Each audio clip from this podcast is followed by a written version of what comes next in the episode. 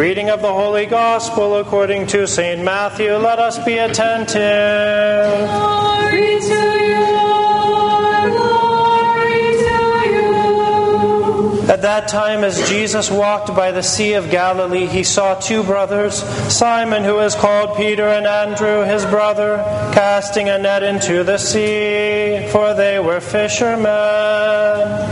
And he said to them, Follow me, and I will make you fishers of men. Immediately they left their nets and followed him.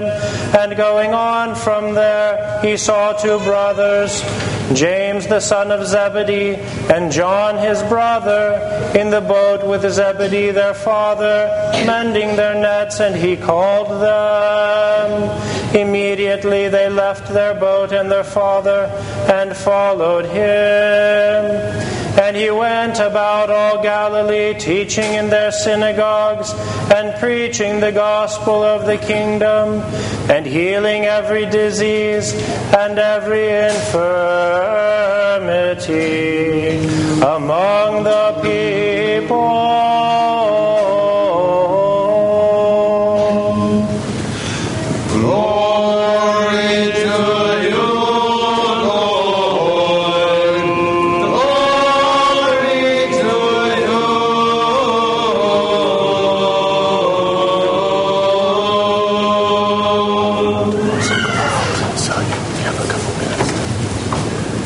The name of the Father, and of the Son, and of the Holy Spirit, one God. Christ is in our midst. Good morning. We start here on this second Sunday of Matthew, second Sunday after Pentecost. And we begin, we, we've finished now the entire cycle that began back in February with the Triodion and then went into Great Lent, Holy Week, Pascha, the time of celebration after Pascha, and Pentecost. And then this last Sunday was the Sunday of All Saints. And we've closed that book. And now we begin what some chanters call vanilla Sundays.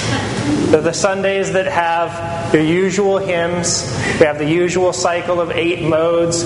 We also have some additional hymns for the feast of the day. But generally, your normal Sundays, right?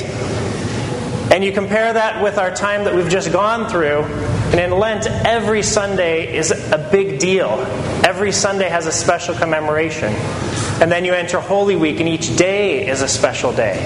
And then after Pascha, we have all of those days and weeks of singing again, Christ is risen, again and again and again.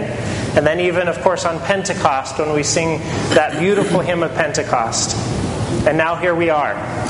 All of that was so inspiring to us, and now there's a temptation for the time forward to be less inspiring, to be sort of those normal Sundays, right? And if we're not careful, we can be like on a long road trip, put it in cruise control, right? But that's not, of course, the way that we should be. Because all of the gifts that we received from Lent and from Holy Week and Pascha, all of those are spiritual benefits for the rest of our life. So now, this day that we begin, these normal Sundays, quote unquote, this is when we begin to use those spiritual fruits, right? This is all those things that we've learned and grown in the preceding months. This is the time to, to enter into that. We are called to have constant readiness and vigilance. Because as we know, the spiritual life doesn't just happen during Lent, it's all the time constant. And so, as we, as we come into this time now, we have to be careful that we don't enter into a status quo. Because the fact is, there are no vanilla Sundays. I was wrong in saying that. Every Sunday is a special feast, and every day we have all of these spiritual benefits. We enter into the status quo, into the complacency, and then what happens? We lose our guard, right? So, we look at the gospel reading today, and what do we see? There's a word that always stands out to me in the gospel reading. It's probably not one you would expect. It's the word immediately. We see it two times in there. What does it say? Immediately they left everything, effectively, and followed him. And of course, we might think, well, these are the apostles. Of course, that's what they do, right? They leave everything and they follow Jesus. But what led up to that immediately? All of that is the spiritual preparation, the formation that they were doing in their lives for years up to that moment. So when Christ came, it was obvious. It was obvious to them what they should do. So obvious that when we read the gospel, we think, at least I think this, boy, they're going to leave behind their dad with the nets. He's going to mend the nets, and they're just going to leave everything and go follow him. It sounds very startling to us, but we see that word immediately. And why is that? Because they prepared. Because their entire life was a life of preparation. There is a peril for us, as we see in the epistle today. And that peril is that we put it in cruise control.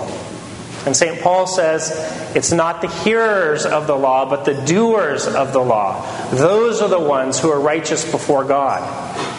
We must keep up the vigilance. We must be doers of the faith even as we enter into this summertime of sort of relaxation, right? But our spiritual life is not one of relaxation. We're doers of the faith when we give, when we forgive, when we pray, when we come to church services, when we give more compassion than is inside of us, when we love unconditionally. All of these are things that we do that make us doers of the faith, so that we may stand righteous before God at his dread judgment seat. And to him be glory now and ever. Amen.